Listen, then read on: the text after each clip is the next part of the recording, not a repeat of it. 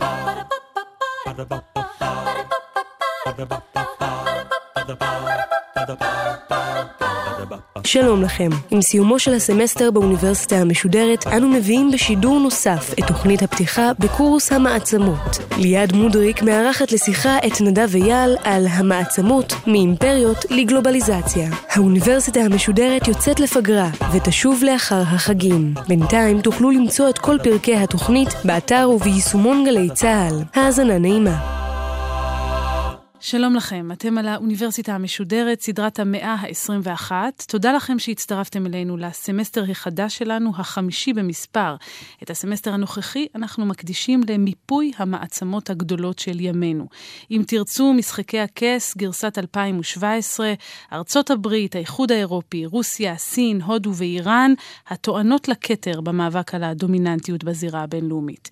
אנחנו נעבור כאן אחת-אחת וננסה להבין יחד איפה הן נמצאות היום ולאן מועדות פניהן, כיצד משפיעות המעצמות הללו על חיינו ועל פניו של העולם כולו. אבל אנחנו מתחילים כתמיד במבט על, בניסיון להבין את התהליך ההיסטורי שבו הוחלפו האימפריות הקלאסיות במעצמות בנות ימינו. איתנו נדב אייל, עורך חדשות החוץ של חדשות 10, בעל תואר שני בפוליטיקה גלובלית מה London School of Economics, גם מרצה בנושא. שלום לך נדב. ערב טוב ליד. אז באמת נתחיל קודם כל באימפריות, כי הרי פעם לא היו מעצמות, היו אימפריות. מהי בכלל אימפריה? יש לזה הגדרה? יש uh, הגדרות רבות uh, לאימפריות, אבל אפשר לומר שאימפריה היא אומה ששולטת באמצעות uh, מטרופול, דהיינו באמצעות איזשהו מרכז, בדרך כלל עירוני, מרכז אימפריאלי באומות ועמים רבים. כאשר בראשה יש אליטה שלטונית ובדרך כלל קיסר או אימפרטור והוא מנהל את ענייניה יחד עם אותה אליטה שלטונית. הדבר הכי חשוב שצריך לזכור לגבי אימפריות זה שזהו הארגון היסודי של ההיסטוריה האנושית. זאת אומרת, רוב האנשים, רוב ההיסטוריה חיו תחת אימפריות. אימפריות מסוימות, כמו האימפריה היפנית, שבצורה פורמלית אגב מתקיימת עד היום תחת הקיסר היפני, בצורה מעשית ממש לא. כן. האימפריה המצרית, הם שרדו אלף שנה ויותר, והאימפריות האלה הן שעיצבו את העולם, להבדיל ממדינת הלאום הריבונית, המודרנית, שאנחנו עוד נדבר בה ומתחילה להיוולד במאה ה-17, זה יצור חדש מאוד בהיסטוריה האנושית. אז אם אנחנו הולכים אחורה, אז אנחנו מדברים על הממלכה העתיקה במצרים.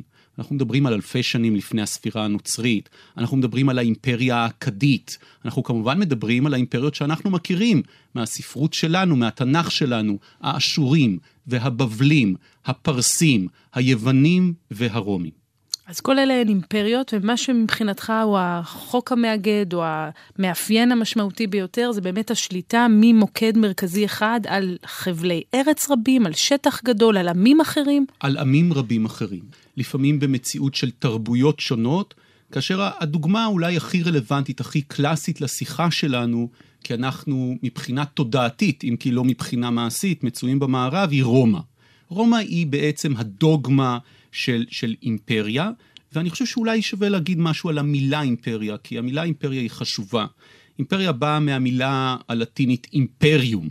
ואימפריום בתודעה הרומית הקדומה יכול להתפרש בתור הכוח לכפות על אחרים לציית. Mm-hmm. זה סוג של פקודה או כוח. ואת האימפריום, מי מחזיק ברומא העתיקה? אני מזכיר שרומא התחילה את דרכה בתור רפובליקה בעצם. מי שמוסמך על ידי הציבור של האזרחים החופשיים של רומא. הקונסול מחזיק באימפריום. כן? השופטים מחזיקים באימפריום. אם יש דיקטטור, יש לו אימפריום. והאימפריום הזה הוא לא רק סמכות, כפי שאנחנו מדמיינים אותה בעולם של המדינה המודרנית, אז נתנו סמכות לאיזה שופט, כן. אז נתנו סמכות לאיזה פקיד. האימפריום הוא כוח כמעט מיסטי. זאת אומרת, במציאות של האימפריות העתיקות ושל האימפריה בכלל, ההחזקה של אומה אחת או כוח אחד בעמים רבים, וכשאני אומר אומה, אני מודע לכך שהלשון שלי בעצם זוהמה על ידי הרעיון של לאום, שלא כן. היה קיים בכלל אז. אז כאשר אנחנו רואים את השליטה הזאת, השליטה הזאת היא שליטה בעלת ממדים אלוהיים. אלוהים במציאות שבה יש אלוהימים רבים, אלים רבים, או אלוהית במובנים של אל אחד. אבל מי שמחזיק את האימפריום הוא בעל כמעט קדושה מיסטית, אם תרצי, כדי לכפות על אחרים לציית, והאחרים האלה הם לעיתים עמים רבים. אבל אם אנחנו מנסים אולי להבחין בין סוגים של אימפריות, אז אתה מדבר על האימפריות העתיקות, שאני מניחה שהן יותר אימפריות יבשתיות, זאת אומרת, לא כאלה ששולטות על עמים אחרים דרך הים למשל. נכון. האימפריות אה, האלה המרכזיות הן אימפריות שההתפשטות שלהן היא התפשטות אורגנית, מהמרכז מרומא החוצה. עכשיו, זה כולל חצייה כמובן של הים. האימפריה הרומית היא ביסודה אימפריה של אגן הים התיכון. כן. היא מתרחבת כמובן אל עבר גרמניה ואל עבר בריטניה, מקימה שם מושבות, אבל באופן כללי היא אימפריה של אגן הים התיכון. אימפריות יבשתיות מתנהגות אחרת מבחינה פוליטית, והן גם עתיקות יותר מאימפריות הים. אנחנו מבצעים הפרדה בין אימפריות הים, שהן באמת אימפריות מודרניות יחסית, אימפריות שמבוססות על קולוניות ואימפריות יבשה שהן התרחבות רציפה. בתוך ההבחנה הזאת יש נקודה חשובה והיא הנקודה של הסיפור. מה הסיפור שאימפריה מספרת לעצמה? למה היא כובשת אומות אחרות? האם זו תכליתה בעולם? אז נניח אם את ברומא, את מלומדת את האתוס הרומי שכותב וירגיליוס, והוא כותב, רומאי השלטון בידיך, זכרהו, זאת התורה לך, שלום ישכינו חוקיך בארץ, חסד תטה לנכנע, וחרב נקם למורד בך. זה מה שאתה צריך לעשות בתור רומי. כלומר, כצו עליון כמעט. כן, אתה, אנחנו קיבלנו את זה מהאלים בתור, בתור רומים, והתפקיד שלנו להשכין שלום וחוק וסדר בארץ. אבל זה רק הסיפור שהוא מסופר. זאת אומרת, אימפריום כשליחות בעצם, סוג של שליחות. סוג של שליחות, כאשר באופן מעשי, אימפריה באופן מעשי כמובן שעבוד, ניצול וגזל. זה מה שאימפריה עושה, היא משעבדת, מנצלת וגוזלת מעמים אחרים, לעיתים היא עושה את זה תוך כדי התרחבות אורגנית, זאת אומרת, אדם שגדל בחצי האי האיברי יכול להיות קיסר רומא, כן. זאת אומרת, אין פה הבחנה שהיא הבחנה גזעית. אין פה הבחנה שהיא אפילו הבחנה של בסיס של שפה. אם אתה מצליח כבר לדבר לטינית, גם אם גדלת בפרובינקיה בצפון אפריקה, אתה יכול להגיע עד המרכז הרומי. כולנו יכולים להיות רומים. יש קטע בברית החדשה שמנסים להפיל בפח את ישו, והוא אומר, תנו לקיסר את אשר לקיסר ולאלוהים את אשר לאלוהים, וזאת אמירה רומית קלאסית. ואימפריות יבשה יש להם את הנטייה הזאת, בין אם זאת האימפריה העות'מאנית, או בעיקר המוקדמת, והאימפריה אה, ההבסבורגית, לייצר מצב שבו הן מוכנות לקבל אליהם, they are inclusive, כן. הן מכלילות להבדיל, להבדיל ממדירות. שזה ו... כבר האימפריות הקולוניאליסטיות, אימפריות הים? נכון, כי אימפריות הים הקולוניאליסטיות, שאנחנו רואים אותן בייחוד אחרי הקפיצה הטכנולוגית, היכולת לנוע בים, שהיא היכולת שמביאה את כריסטופר קולומבוס לצורך העניין אל העולם החדש, אימפריות הים הללו הן אימפריות שמבוססות בראש ובראשונה, דבר ראשון על תחנות מסחר. ובאמת, אם את רואה איך הן קמות, הן קמות כתחנות מסחר ורישיונות אולי לפעמים שנותן המלך של פורטוגל או מלך ספרד, והאימפריות הללו הן אימפריות הרבה יותר קפיטליסטיות, כן. מזכירות הרבה יותר את המודל הקפיטליסטי. עכשיו, באימפריות הללו, הללו, גם התרחבות שהיא התרחבות אורגנית היא בלתי אפשרית, וגם זו לא ממש המטרה. הנרטיב האימפריאלי הוא שונה לגמרי. הוא מונע לעיתים קרובות על ידי עושר ותהילה למלך. הבו לי את אוצרותיכם בעצם. כן, זה מה שהם עושים. זאת אומרת, אם את מסתכלת על מקום כמו האיטי, אז בשלבים מסוימים בהאיטי מיוצר אה, כמעט אה, כל הקפה או כמעט כל הסוכר של צרפת. זאת החשיבות של האיטי, ועושים שם המון כסף. עכשיו, את האימפריות האלה צריך אה, כמובן להפעיל באמצעות כוח עבודה, ואין נפט, אין חביות נפט ואין מנוע בעירה. מהו מנוע הבעירה של אותם ימים? העבד.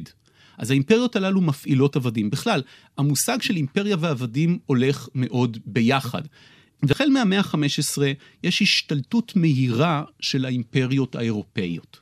זה התהליך בעצם שהוא תהליך שאנחנו עדיין נמצאים, אולי אם תרצי, בשולב mm-hmm. או בסיומו, והמשמעויות שלו הן שהאירופאים, כמו מין פולש, כמו מין של חייזרים שיצאו מעולם שטוף מלחמה, האירופאים יוצאים את אירופה במסע כיבוש, שבסופו הם יצליחו באמצעות האימפריות שלהם להשתלט על כל העולם לבד מבערך ארבע טריטוריות. זה די מדהים. זה ממש מדהים. זאת אומרת, הם משתלטים על כל העולם, או בקולוניה ישירה, בשליטה ישירה, או בשליטה עקיפה, או שיש שם נוכחות של שגריר שבעצם מנהל את כל העניינים. אבל לבד מיפן והקוריאות, ועוד איזה שני, שניים שלושה מקומות בעולם, הכל הוא תחת שליטה אירופאית קולוניאלית. עכשיו, לפעמים אנשים אומרים, מה ההבדל בין קולוניות לבין אימפריאליזם? זאת אומרת, mm-hmm. מה... שניהם דרך אגב ביטויים שהתפיסה התרבותית שלהם היא מאוד שלילית. נכון. ואנחנו נדבר על איך זה קרה, אבל קולוניה זה מה שהאימפריאליזם עושה. האימפריאליזם כתפיסה הוא התפיסה שאנחנו uh, מעצימים, רואים בראש בריטניה את הקיסרית ויקטוריה, ויקטוריה היא לא רק מלכת בריטניה, כן. היא הקיסרית של הודו, ומה עושה האימפריה הזאת? היא מקימה מושבות של תושביה במקומות אחרים בעולם, והמושבות הללו מנהלות את ענייניהן. תהיה אבל לאימפריה. נדב, זה רק גזל שם, או שיש איזו שאיפה להביא את הבשורה של האדם הלבן, לחנך את הפראים, להכניס אותם לעולם התרבות וכיוצא באלה? תראי, רודיארד קיפלינג הוא הדוגמה הטובה ביותר לכך, והוא כתב את uh, White Man's Burden, העול של האדם הלבן, כן. שבו הוא מדמה באמת את המטרה של האדם הלבן לחנך את הילידים, ואיך הוא מכנה את הילידים? הוא אומר, חצי ילדים, חצי שדים. תמים, נאיבים, יפים, אבל גם אולי השטן. וזה תפקידנו. באופן עקרוני, אני, תראי, יש על זה לגבי זה הרבה דעות. ניל פרגוסון, שהוא היסטוריון, כתב uh, ספר לפני כמה שנים מאוד מוערך על איך אימפריות היו דבר טוב ולמה מגנים אותם.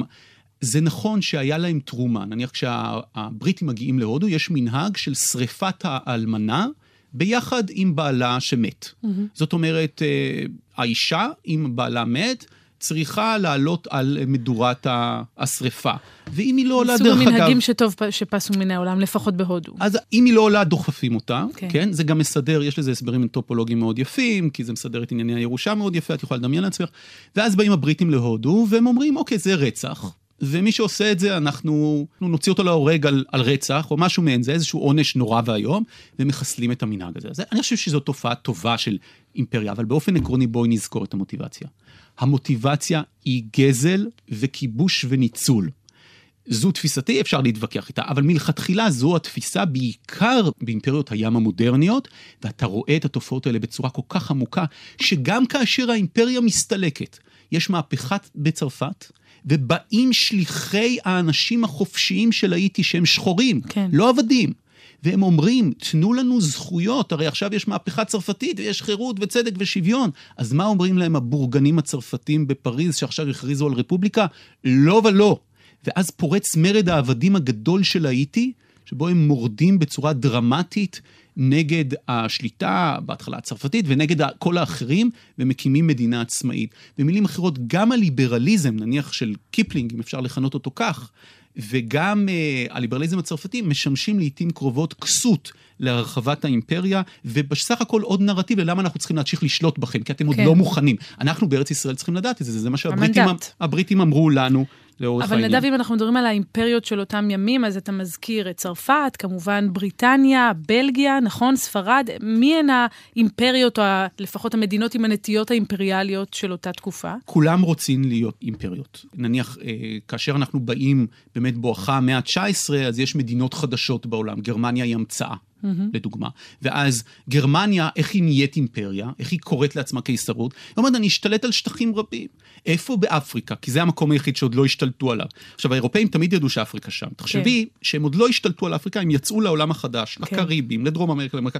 כמה זה רחוק, אבל אפריקה, שהיא נמצאת, הם רואים אותה לצורך העניין. הם רואים אותה פיזית מאירופה, כן, מספרד, הם לא משתלטים על כולה עד לעומקה, כתוצאה משורה של סיבות, גם כתוצאה מהפחד שלהם, גם כתוצאה מהערכה שאין שם דברים שהם מחפשים שהם באמת מסחריים. אנחנו רואים במאה ה-17 את תחילת תהליך הערעור של האימפריות. זאת אומרת, בזמן הזה, כבר במאה ה-19, כשהם עדיין מנסים לחטוף את אפריקה, תהליך הערעור החל, והוא החל בגלל רעיון הלאום. אז זהו, באמת רציתי לשאול אותך, האם באמת כשאתה מנסה לשים את האצבע, את הנקודה, נקודת השבר שבה האימפריה מתחילה להתפרק, זה מה? זה מודעות לאומית שמתחילה לצוץ בקרב אותם עמים כבושים? אפשר לומר שזה תום מלחמת 30 השנה במאה ה-17 באירופה, מאורע שכולנו זוכרים אותו, מציינים אותו מדי שנה.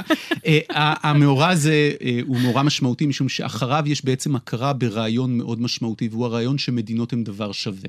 שיש כזה מושג שנקרא מדינה, כן. מדינה אולי קשורה לאיזשהו לאום ודת, לריבון בתוך המדינה יש זכות לקבוע מה תהיה הדת של המדינה, ושיש עיקרון שהן שוות. זאת אומרת, הם תאים שווים בתוך המערכת הבינלאומית. אבל הלאום בדרך כלל מיוחס לתקופה קצת אפילו יותר מאוחרת, לא?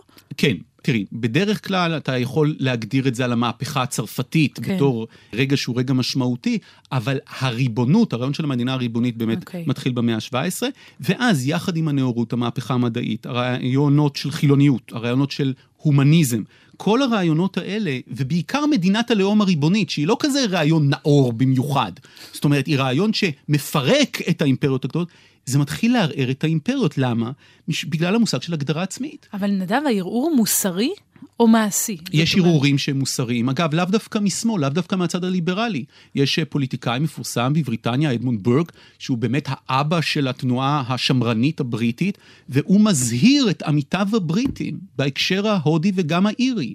אבל יש... זה, אתה מדבר פה על ביקורת מבית, זאת אומרת, על אנשים בתוך האימפריות שאומרים אי אפשר להמשיך, אבל היו גם ביקורות מחוץ, אתה מזכיר את בריטניה, אז זה כמובן קפיצה קדימה בשנים, הודו, גנדי. למה צריך ללכת כל כך רחוק? בדיוק. פה בארץ ישראל. באו יהודים בארץ ישראל, ומה הייתה הבעיה? לא הייתה בעיה להמשיך לעבוד את אה, אלוהים פה בארץ ישראל. אם אתה יהודי, אבל הם רצו כאן גם ריבונות יהודית. שלטון עצמי. הם רצו לשלוט על עצמם. כן. הרעיון הזה הוא רעיון עתיק, אבל הוא מקבל תנופה בגלל הלאומיות, והוא הופך להיות רעיון שמפעפע בתוך האימפריות האלה, אצל ההודים ואצל אחרים, הרעיון שלא ניתן לזרים לקבוע את גורלנו. ומהו רגע מפתח? השחרור של אמריקה. השחרור של אמריקה והקמת ארצות הברית של אמריקה במאה ה-18, זאת הקולוניה החזקה הזאת, שהופכת להיות מדינה חזקה שהיא רפובליקה, היא דמוקרטיה, כן. היא לא אימפריה. היא מדינה גדולה שאיננה אימפריה, והרגע הזה שולח הד אדיר, גם למקומות כמו האיטי ולמקומות כמו צרפת ובכל העולם, ולאט לאט האימפריה מחדירה אל תוכה את הרעל הזה. ברגע שרודיארד קיפלינג צריך לומר, זהו עולו של האדם הלבן והמטרה שלנו פה היא זמנית, אנחנו פה כדי לחנוך אתכם, מה הוא עושה? הוא חותר תחת הרעיון שאימפריה היא דבר נצחי. כן. הוא חותר תחת הרעיון שאימפריה היא לנצח תיתן לך את המסגרת המשמעותית בחייך. ויש פה עוד עניין. אף אחד מהאנשים האלה בבריטניה או בצרפת לא רוצה שהאימפריה תחזור אליו הביתה.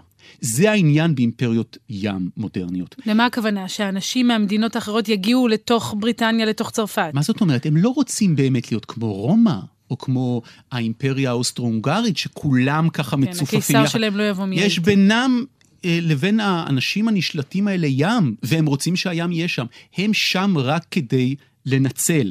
והמשמעות של זה זה שלאימפריה אין נרטיב אימפריאלי. עכשיו, יש הרבה ספרים על למה אימפריות נופלות. יש כן. טענה שזה בגלל מה שמכונה uh, Imperial Overstretch, התמתחות יתר אימפריאלית. אימפריות מקדישות יותר ויותר משאבים לצורכי ביטחון, כתוצאה מזה הן מדכאות את הייצור המקומי והכלכלה המקומית, ובסוף הן קורסות אל תוך עצמן.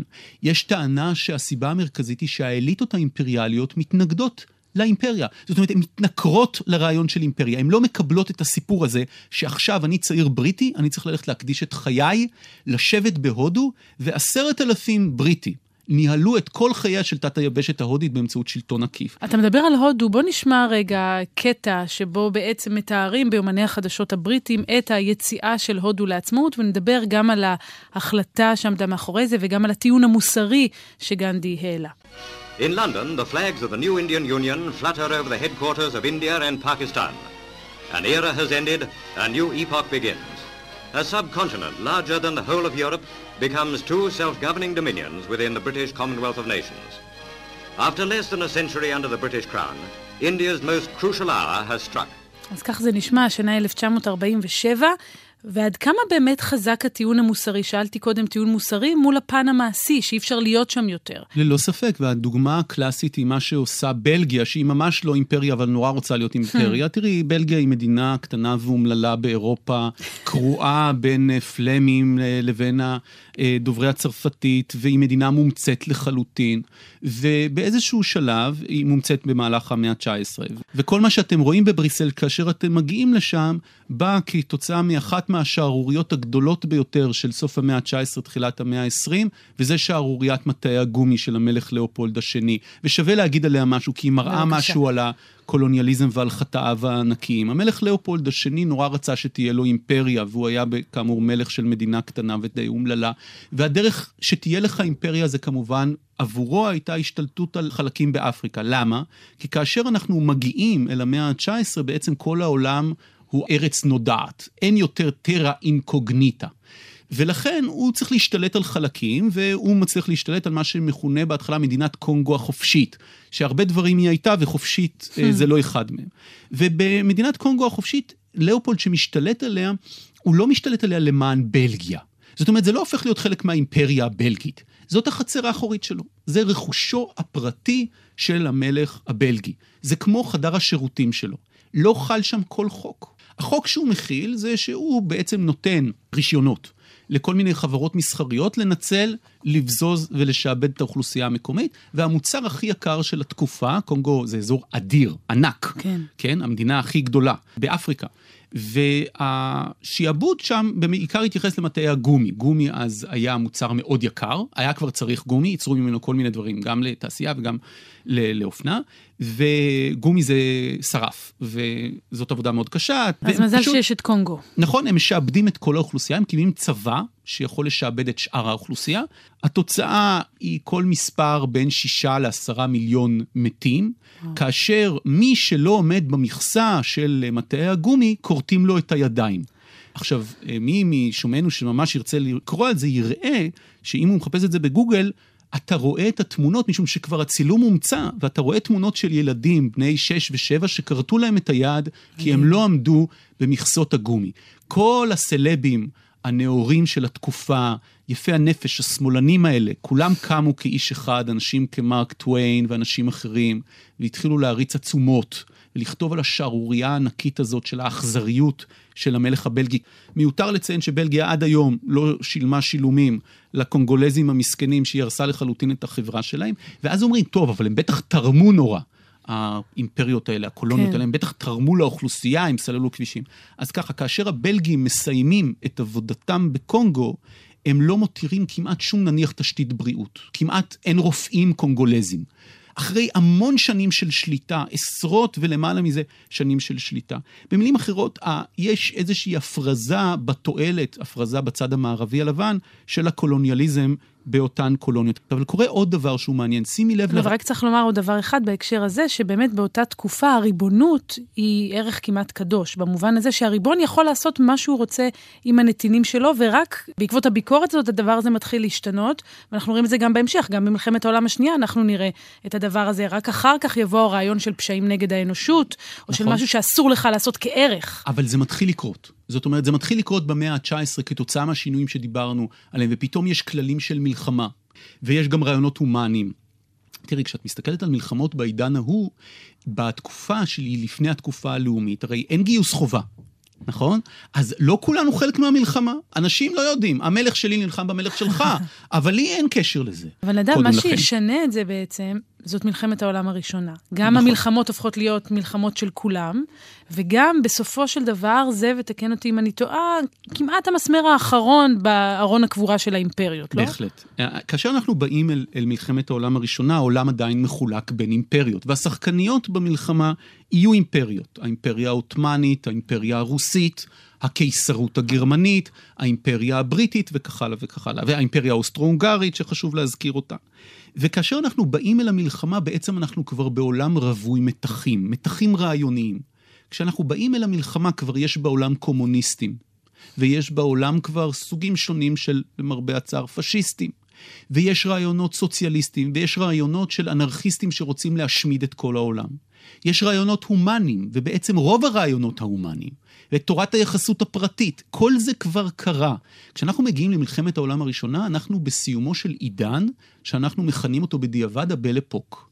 הבל אפוק העידן היפה, בין 1870, תום מלחמת צרפת-פרוסיה, ל-1914. ומה קורה בעידן הזה? אימפרסיוניזם, המצאת הטלפון, חיידקים, מיקרוסקופים, שורה ארוכה של דברים נורא משמעותיים בהתפתחות האנושית. כן. ויתרה מזאת, כשאנחנו מודדים את מידת הגלובליזציה בעולם, בין 1870 ל-1914, אנחנו מגלים שהסחר הבינלאומי כאחוז מהתוצר העולמי הוא מאוד מאוד גבוה. ככה אני מודד גלובליזציה לצורך העניין. זאת אומרת, ו... בעצם מה, זה ראשית הגלובליזציה אז, או אולי שיא ראשון בתולדות הגלובליזציה? זה שיא ראשון שלא ישחזר את עצמו עד אחרי נפילת חומת ברלין. זאת אומרת, העולם בתקופה הזאת הוא מקום יותר גלובלי מאשר ב-1950 או 1960. מדוע? בין היתר, תראי מה קורה לעם היהודי. העם היהודי משתחרר והוא יכול לעבור ממקום למקום. ובאמת, רוב היהודים בוחרים לעבור בעיקר לצפון אמריקה, מיעוט שבמיעוט כן. בוחר כן. להתחיל את העלייה לארץ ישראל, וגם הציונות, זו התקופה שלה, התקופה שעמים מתחילים להשתחרר, כל זה קורה בבלפוק, זאת אומרת, יש תנועה של בני אדם. אבל זה כמובן רק הסמן הקטן, כן? אחוז קטן מתוך אוכלוסיית העולם שמגלה את הגלובליזציה. כולם מגלים את הגלובליזציה, כן. והרעיון של טלגרף. הרעיון שאתה יכול להעביר מידע ממקום למקום. תראי, אנשים אומרים, מהפכת המידע וזה, זה נכון שמהפכת המידע שלנו היא אדירה, היא מדהימה וזה, אבל בסוף, אם אתה שואל איפה הייתה הקפיצה הגדולה, הקפיצה הגדולה הייתה בין לשלוח מכתב עם הספינה הכי מהירה שחוצה את האטלנטיק, כן. לבין לשלוח את זה בטלגרף. זאת הייתה הקפיצה הגדולה של הגלובליזציה בהיסטוריה של העולם, וזה קורה באמת במאה ה-19 בואכה המאה ה-20, זה הופך להיות יותר יעיל, בהתחלה רק של השירים, אחרי זה לא. התעופה המודרנית, כל זה קורה אז. אז יש לנו עולם של ניגודים. מצד אחד יש לנו את המבנים העתיקים האלה, האימפריות האלה, אתה יודע, האימפריה האוסטרו-הונגרית, כן. ופרנס יוזף. רק כשאתה אומר את השמות כן. זה מרגיש כבד. כן, ו- ויש לנו מלוכות שהן לא, אולי לא אבסולוטיות, ברוב המקרים זה לא מלוכה אבסולוטית. כן, אבל, אבל בני דודים ששולטים כל אחד. ורעיונות ב... שאנחנו צריכים לשלוט במקומות אחרים, וקולוניות, ואנחנו נמנה אה, משנה למלך פה. מצד שני, יש לנו את כל ההתפתחויות הסופר מודרניות האלה, ונוצר מתח אדיר. ותראי את הניצוץ שמדליק את מלחמת העולם הראשונה, מהו? ההתנגשות ביורש העצר של האימפריה האוסטרו-הונגרית. כן. למה? ההתנגשות היא על רקע לאומי. זאת אומרת, בא הרעיון הלאומי הזה ומתנקש במה? באימפריה שמה היא? מה הייתה האימפריה האוסטרו-הונגרית? הייתה אימפריה של לאומים רבים. גם הבלקן, וגם ההונגרים, וגם האוסטרים, והכל היה מסודר שם כדי לתת לכל אחד מכסה, ושכולם. יסתדרו ביחד. ואז בא הלאומן הזה ומנסה לרצוח בעצם את האימפריה, ומתוך ניסיון הרצח הזה, העולם כולו בעצם נכנס למלחמה. ש- שמשתנה. עכשיו, העולם הישן הזה זה עולם שהיה בו חוקים והיה בו כללים, יש בו מונרכים וקומוניסטים ומתחים וניגודים, וכאשר פורצת המלחמה, אומר שר החוץ של בריטניה, הלורד גריי, אנחנו רואים את האורות קווים כעת בכל אירופה, ספק אם נראה אותם נדלקים שוב בימי חיינו.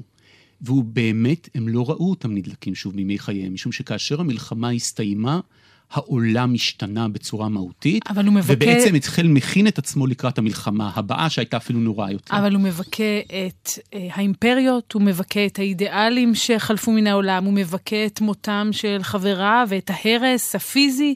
את מה הוא מבכה שם? את הסדר הישן. את הרעיון שיש מעצמות, והמעצמות מדברות ביניהן בכל מיני דרכים.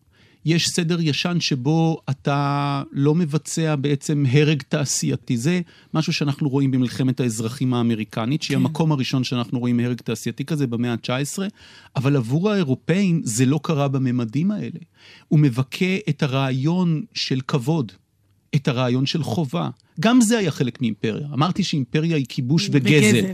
אבל אימפריה גם הייתה הרעיון שיש מרחב של כבוד, ושל חובה אצל אזרחים או אצל נתינים כלפי המלך שלהם, הקיסר או האימפרטור. והיא הייתה גם הרעיון, והוא רעיון די יפה, שלאומים רבים יכולים לחיות יחד, תחת ריבונות אחת. זאת אומרת, זה נכון שהריבונות הזאת היא ריבונות כופה. זהו, בדיוק, אתה רואה מן... את הפרצוף שלי, את אה, הרמת הגבה. אז יכולים לחיות יחד לצרכיו של השליט. לצרכיו של השליט, אבל במקרים מסוימים, בעיקר יותר מודרניים, זאת אומרת, בואכה מאה ה-18, מאה ה-19, כבר השליטים מבינים שהאימפריות האלה הן לא אימפריות של מנמרכיה אבסולוטית, לא בבריטניה, לא בג... אפילו לא בגרמניה, ולא באימפריה האוסטרו-הונגרית. ובעצם מה שהם אומרים זה, מה שחשוב הוא לא מה המבדיל בינינו בהכרח, אלא זה שאנחנו כולנו תחת דגל אחד גדול, ויש בתוך הגיוון הזה כוח. זה הרעיון האימפריאלי הזה, שבגיוון יש כוח, ושיחד אפשר לייצר כוח של לאומים רבים, הוא במובן מסוים הרעיון הכי עכשווי, hmm. הכי מודרני, למרות שהאימפריות החלו גוססות. אז אנחנו נפרדים כאן עם גסיסתן של האימפריות במלחמת העולם הראשונה. נדב אייל, אני רוצה מאוד להודות לך על השיחה הזאת. תודה ליד. Ba-da-ba-ba-ba